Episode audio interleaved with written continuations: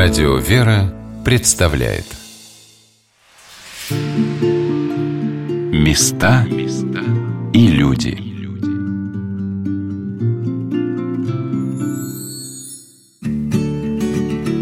Можно ли за один день посмотреть незнакомый город и попытаться по-настоящему узнать его? Пожалуй, да, особенно если город небольшой, такой как Бежецк. Его население около 20 тысяч человек, и он расположен на северо-востоке обширной Тверской области. Здравствуйте, меня зовут Ольга Королева, и сегодня мы отправляемся в Бежецк. Что нужно знать об этом городе? В первую очередь, то, что здесь родились и жили выдающиеся люди, прославившие не только Бежецкий и Тверской край, но и Россию. Поэтому наша первая остановка – Дом-музей народного артиста Алексея Петровича Иванова. Директор музея Марина Памфилова одинаково увлеченно рассказывает о временах давно и недавно минувших. Первое упоминание Бежецка в письменных источниках относится к 1137 году. Это э, грамота о сборе дани новгородского князя Святослава, где говорится как раз о Городецко в Бежецком верхе, то есть впервые упоминается вообще и Бежецкий верх.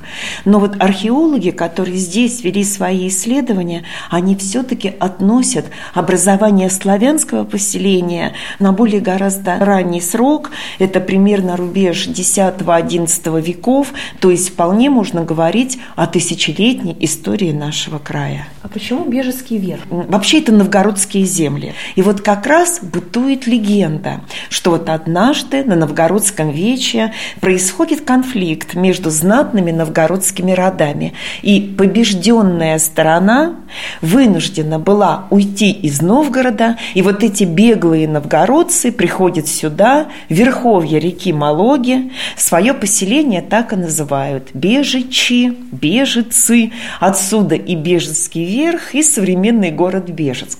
Когда-то Бежецкий верх – это богатейшие места. Здесь было множество чистых рыбных рек и озер, которые были богаты рыбой. Здесь были непроходимые леса, которые богаты были дичью. Но, оказывается, здесь когда-то были почвы, на которых великолепно рос хлеб.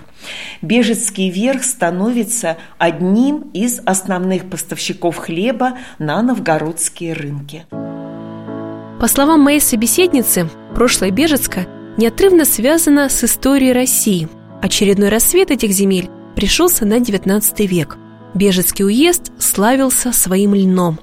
Но я бы сказала, что все-таки Бежецкий край, он в истории нашего государства, он отличается под тем огромным количеством наших земляков. Бежецкий край порой называют землей, рождающей таланты. Замечательный русский писатель Вячеслав Яковлевич Шишков. Наверное, достаточно назвать хотя бы одно его произведение, чтобы его вспомнили. Знаменитый роман «Угрюм река», Роман, который называют энциклопедией сибирской жизни. Трилогия Емельян Пугачев – странники, ватага, пейпус озера.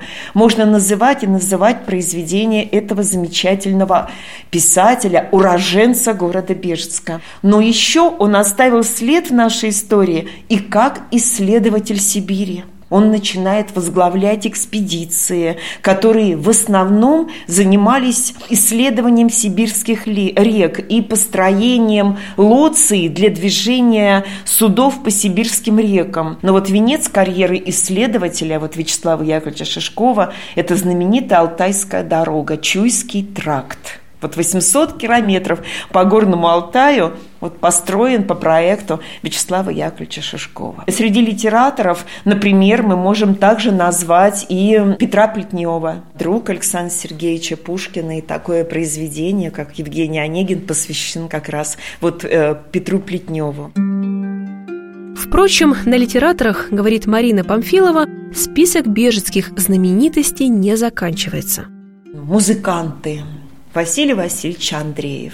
Человек, который вернул к жизни наши народные музыкальные инструменты. Вот один из символов России, да, музыкальный инструмент балалайка появился, стал звучать на сцене, и благодаря ему этот музыкальный инструмент узнали во всем мире.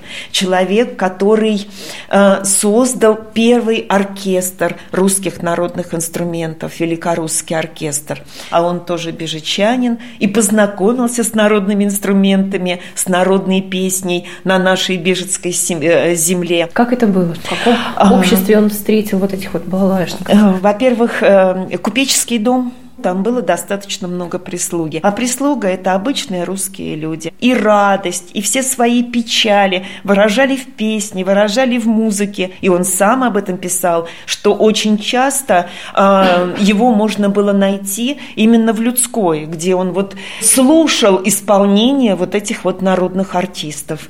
И в пять лет сам научился играть на гармошке, которая стояла вот именно в людской где-то в шкафу. А вообще к 21 году он уже владел 12 музыкальными инструментами. И вы представьте, о балалайке на тот момент он ничего не знал. Закончил гимназию, он вернулся из путешествия по Италии, по Европе. И, кстати, во время путешествий по Италии он обратил внимание, что там народные инструменты очень почитаются. И мандолина, она звучала буквально везде. И более того, что дочери аристократов обязательно обучались игре на мандолине.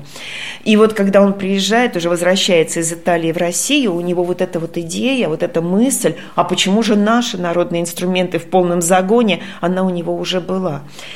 И вот тогда он проводил лето на Тверской земле, но не на Бежецкой, имение Марьина на Удомельских озерах, где было имение Андреевых. И свою первую встречу с балалайкой он описал, ну вот примерно так. Тихим июньским вечером я сидел на веранде и услышал звуки незнакомого музыкального инструмента.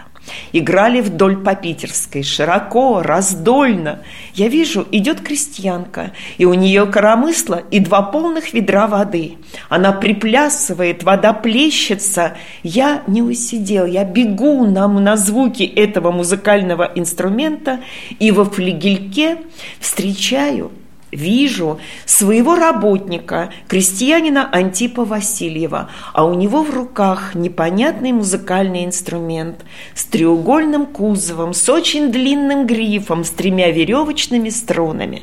Но я был поражен, как этот музыкальный инструмент мог давать столько прекрасных звуков. Вот понимаете, вот первая встреча и любовь на всю жизнь. То есть вот балалайку увидел, услышал, узнал – в 21 год. И после этого уже жизнь, отданная именно не только этому инструменту, но вообще возрождению русской национальной музыкальной культуры. К слову, в Бежецке есть музей Андреева. Ему же посвящены два городских памятника. Это бюст музыканта и деревянная балалайка. На постаменте под народным инструментом высечена надпись «И возродилась балалайка здесь». Ну а музей Алексея Иванова, где мы встретились и беседуем с Мариной Памфиловой, расположен в уютном особняке в самом центре Бежецка. Первое впечатление, оказавшись в доме Иванова, как будто попал в музыкальную гостиную прошлого века.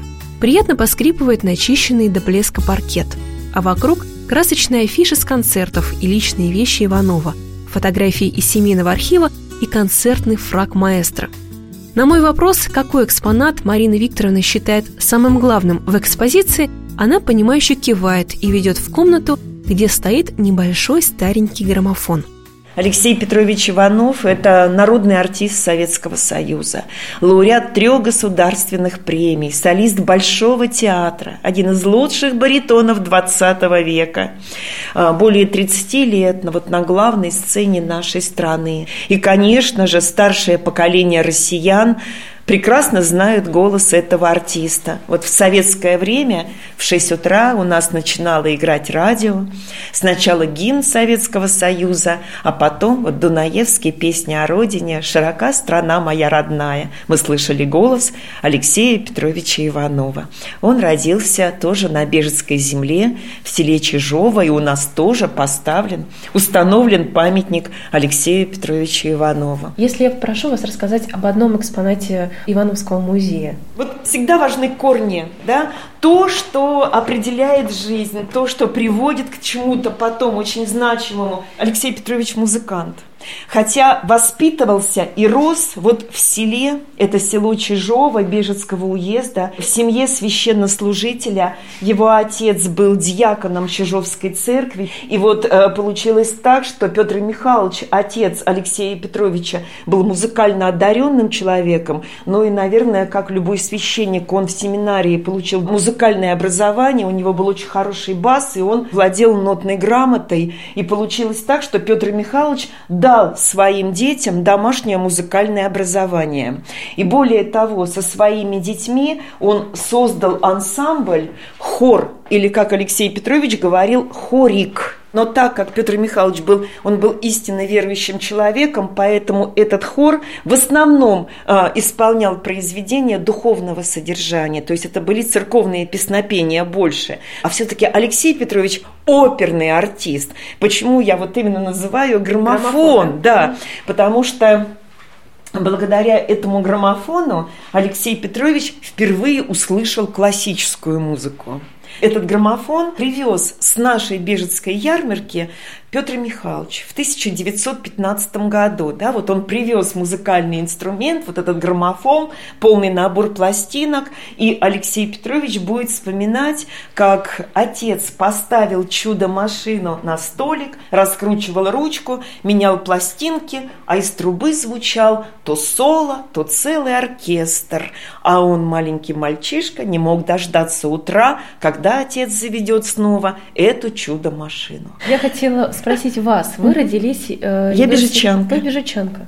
За что вы любите этот город? А за что можно любить родину? Это мой дом, это просто, наверное, всегда интересовалась историей этого края, да, а, и удивляешься порой, постоянно что-то для себя новое открываешь здесь и понимаешь, за что можно любить этот край, и гордишься тем, что ты являешься частью этого края.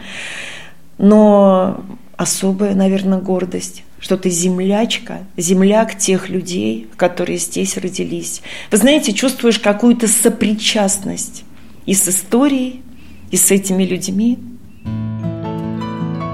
Вениамин Флейшман – великолепный скрипач, композитор и ученик Шостаковича. Художник Александр Самохвалов, написавший «Девушку в футболке». Эту картину еще называли советской Джакондой. Павел Чистяков учитель русских гениев, таких как Серов, Поленов, Суриков и Репин. Все это люди, так или иначе связанные с Бежецком и прославившие его.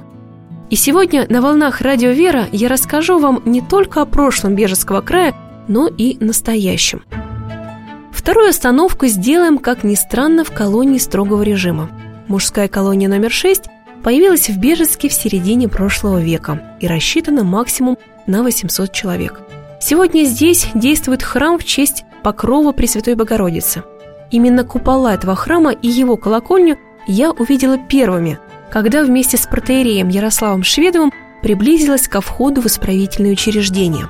Отец Ярослав – настоятель городского кафедрального Спасского собора. Одновременно он окромляет заключенных. Здравствуйте. Дождавшись сопровождающего и получив пропуск, минуем КПП и оказываемся во внутреннем дворе колонии. На нас почти никто не обращает внимания. Священник тут дело привычное, говорит отец Ярослав. Сразу за КПП стоит церковь с колокольни и большой деревянный крест в честь новомучеников и исповедников церкви русской. Этот крест сделали сами заключенные – окормление бежецкой колонии осуществляется с 1998 года. А вот тогда по соглашению с ФСИН России священники впервые вот э, после периода, когда вход священникам был запрещен в тюрьмы, вошли в колонии. И здесь, Бежецкой колонии, изначально была молельная комната. Затем в этой молельной комнате был устроен небольшой храм, домовая церковь, где мы совершали божественную литургию, где проходили таинства исповеди, крещения. А затем был заложен храм в честь покрова Пресвятой Богородицы. Нужно сказать, что этот храм исторический. До революции в Бежецком тюремном замке существовал храм в честь покрова Пресвятой Богородицы. По сути дела, этот храм был восстановлен. А храм был построен быстро и э, построен был силами осужденных.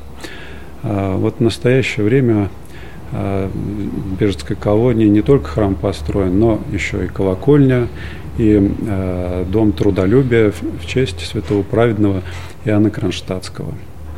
Угу, ну и поклонный крест, мимо которого мы проходили. Да, поклонный крест. Э, в 2018 году в Бежецкой колонии был установлен поклонный крест в честь и память новомучеников и исповедников Церкви Русской. Все работы по изготовлению и установке поклонного креста были выполнены силами осужденных. Сам по себе храм небольшой, а убранство его скромное. Простой дощатый иконостас, в углу у входа крошечная свечная лавка. Это рабочее место старосты Сергея. Вы староста церкви, чем здесь занимаетесь? Что в ваши обязанности входит? Основные это за храмом следить, за уборкой, за проведением служб, помогать батюшке во время службы. Вот.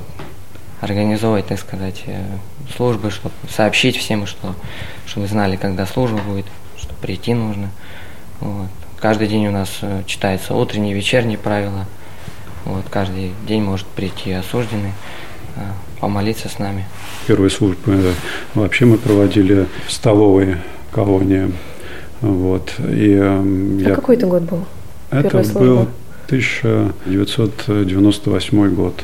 В то время, когда мы пришли в колонию, здесь было очень много некрещенных людей. Я вот вспоминаю первое крещение, которое мы совершили здесь в колонии, крестилось 75 человек.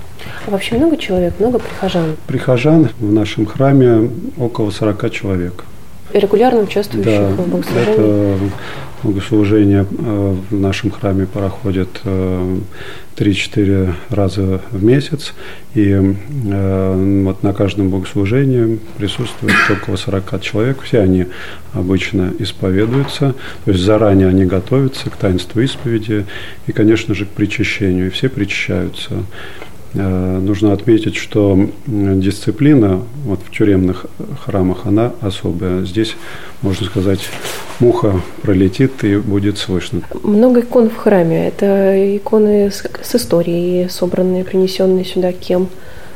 Каким а, образом? Конечно же, какие-то иконы передаются в храм в дар. Изначально здесь не было ни одной иконы, когда вот была молельная комната. А, когда мы только начинали. Она была в другом помещении. Она даже. была в другом помещении. Даже вот оклады, все иконы, они резные. Вот есть какие-то, может быть, резные элементы, которые делали а, сами ребята? Конечно, киоты вот для, может сказать, для всех икон в храме были сделаны здесь э, резчиками, которые работают э, в колонии. Резчики работают в соседнем с храмом здании. Это церковный дом – или, как его еще называют, «Дом трудолюбия», по аналогии с домами, которые организовывал Иоанн Кронштадтский. По словам сотрудника колонии по воспитательной части Олега Юрьевича Петрова, там трудится порядка 35 человек. Ну, я работаю порядка 18 год уже, да, тоже. То есть все вот строительство храмового комплекса, в принципе, было все это. На, на ваших мои, глазах? Да, на моих глазах. То есть как там сначала закладывался камень, да, там, как построилась церковь, как все это преображалось, как строилась колокольня, дом трудолюбия, как осужденные, те, которые самые первые здесь были, как в церкви, как в доме трудолюбия, как они, соответственно, проходили определенный период. Люди меняются после этого?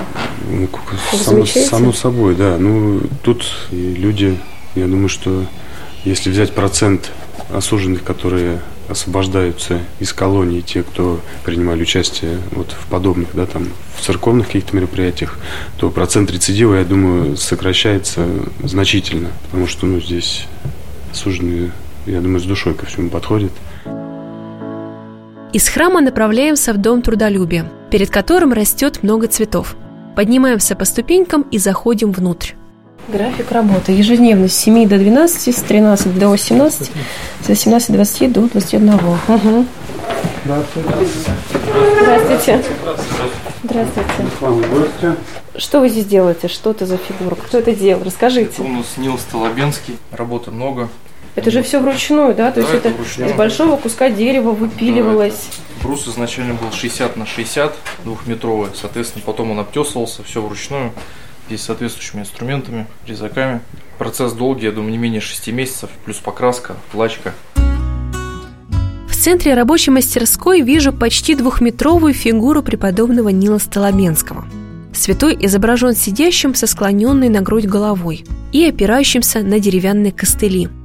Размер фигуры поражает, хотя мастера Михаил и Максим утверждают, что делали и более масштабные работы, как, например, поклонный крест, что стоит снаружи.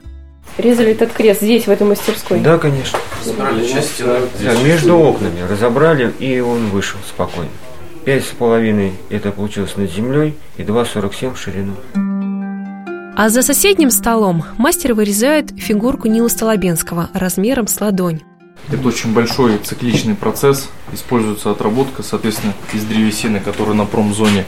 И циклично ребята делают, примерно 8-10 человек участвуют в процессе. Соответственно, в этой комнате осуществляется там заготовка операционная. Вот вы можете увидеть представлено здесь, как бы каждый выполняет свою функцию. Вот. И в той комнате, соответственно, уже финишная идет покраска. Вот. Также лачка здесь осуществляется. Ну, где-то, ну, тоже процесс очень емкий. Туда много, может уходить там 3-4 дня. А лица режет уже какой-то очень опытный мастер. Да, здесь, Это да, это сложно. передается. Мгм. Мастерство. Преемственность осуществляется также зэков. То есть мы приходим как бы и учим друг друга. Здесь большинство людей, которые не, раньше не умели резать. Здесь есть профессионал, вот Михаил, он непосредственно вместе вот с Максимом Артемовичем осуществляет подготовку кадров. Как давно вы здесь, Юрий, обучаетесь в этой мастерской? Я относительно недавно, месяцев 7, наверное, уже, вот, изучаю полностью весь цикл процесса от нуля и до финиша. Также вот художественной мастерской там. А где ваш рабочий чуть-чуть. стол? Вот, Ваша фигурка? ну, я ж это, шкурю просто. А, вы, вы пока Да, шкурите. Да, это очень трудный процесс, там, трудоемкий. Вот Максим к такому моменту пришел, он два года уже примерно, да, делает. То есть я только в начале пути. То есть следующим этапом будет что? Вот Ну, сейчас вы шкурите? Да, потом будет, Дальше соответственно, мы- заготовка. Можно будет уже вам Да. дав- дадут Да, доверить, да, инструмент. Мгм. Вот, соответственно, по технике безопасности тоже все будет выдаваться, составляться в описи, потом уже на меня я буду делать заготовки. И, соответственно, постепенно, как мое мастерство будет расти, прямо пропорционально я буду уже делать. Нужно время с пользой проводить. Здесь как бы духовно, нравственно воспитываюсь, я считаю.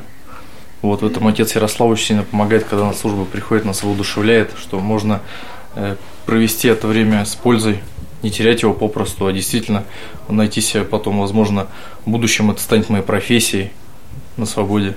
То есть есть мысль, да, резать дальше? Да, возможно. да. Нравится работать с деревом. Да.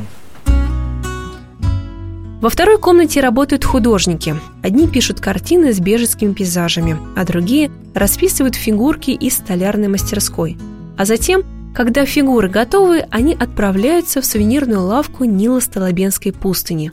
А это как раз э, те самые заготовки, которые можно э, высохло, можно взять в руки? Да, да, да. Ты... Готово. Это уже готовое. Нет, я только раз роспись. У вас роспись. У вас художественное образование? Нет, тут научился. А сколько лет вы уже упражняетесь? Да, Два года уже. два года вы. Да. Пишете по э, какому-то образцу, да, все подписи, все надписи. Да, трафареты там расчерчиваю сначала. Очень красиво. карандаша. А здесь еще будет подставка, да? Да. А кто-нибудь может мне рассказать, что он делает, э, да, в этой позе? Почему вот такие костыли? подвязался, взял подвиг на себя молит, молитвенный, и порядка 15 или 17 лет осуществлял мо- молитву. Вот он не ложился спать, он отдых осуществлялся благодаря а, вот этим подпоркам, колышкам. Это такой большой подвиг у него был. То есть он на полуприседе приседал и отдыхал. Должен, наверное, когда он засыпал, наверное, и тогда он тоже молился. Не оставлял ни единой минуты без молитвы. Таким образом он и выглядит. Поэтому так. Помимо всего, вот у нас художественная часть разделяется на два этапа работы. То есть первая часть работы – это подготовка, ну, вот, морится он, рисуется подставка, этим я занимаюсь. Вы подставки а, рисуете? Да. Угу. А второй частью, человек, вот второй художник занимается а, непосредственно уже росписью. Конкретно вот э, кисть вот, тонкая, самая-самая-самая тонкая, самая тяжелая практически работа. Алексей вытаскивает из банки с кисточками самую тонкую и вручает ее мне. Именно ей расписывают облачение преподобного. Работа интересная, то есть э, польза очень большая от нее, помимо мелкой моторики, еще какое-то свое самосохранение, еще, ну, тоже есть над чем работать, даже когда работаешь. А раньше рисовали, увлекались? Исключительно там где-то, когда-то, может, брал в ручку, ручку листок, не больше и все. Ну, когда вот приехал, увидели, что такое здесь есть, конечно же, постарались попасть сюда, чтобы больше развиться, чтобы положительное это... что-то найти для себя. Ваше рабочее стол как раз? Да, это мой Молитва оптинских старцев? Да, конечно, без нее никак. С утра, как полагается, все. Угу. Да, здесь, так как это все здесь есть рядом, почему уже, почему бы этим не воспользоваться, почему бы к этому не, если не могли дома прийти к этому, то здесь вот не зря все сделано. Для нас же все-таки в конце концов. Замечаю, что в холле тюремного дома трудолюбия висят большие иконы. Их написали сами заключенные, говорит отец Ярослав Шведов. Осужденные писали такие иконы, как «Тайная вечеря», преподобный Нил Столобенский, святая блаженная Матрона Московская, святые праведные Иоанн Кронштадтский.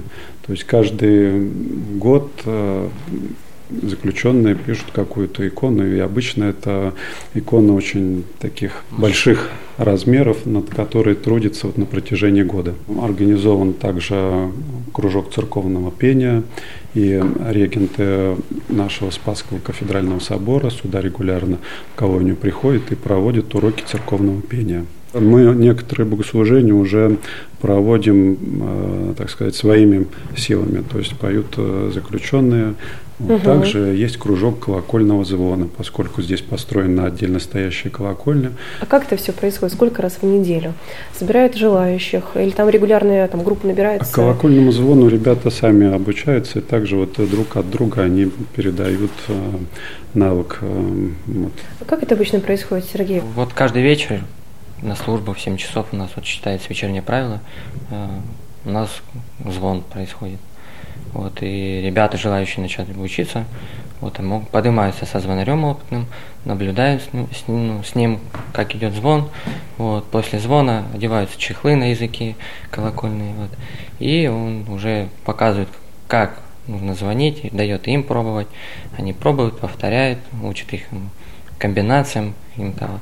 То есть чехлы на языке это как раз, чтобы звук был, но он был очень тихий. Да. А когда звонит э, звонарь, ну уже по-настоящему уже, звонит, да. слышно везде, во всех зданиях. Да. Один колокол или несколько? Нет, там Три. Три. комплекс. Три, да? На левую руку, на правую и две педали. Малая звонница здесь находится. То есть три небольших колокола. Ну, вот для тюрьмы этого достаточно.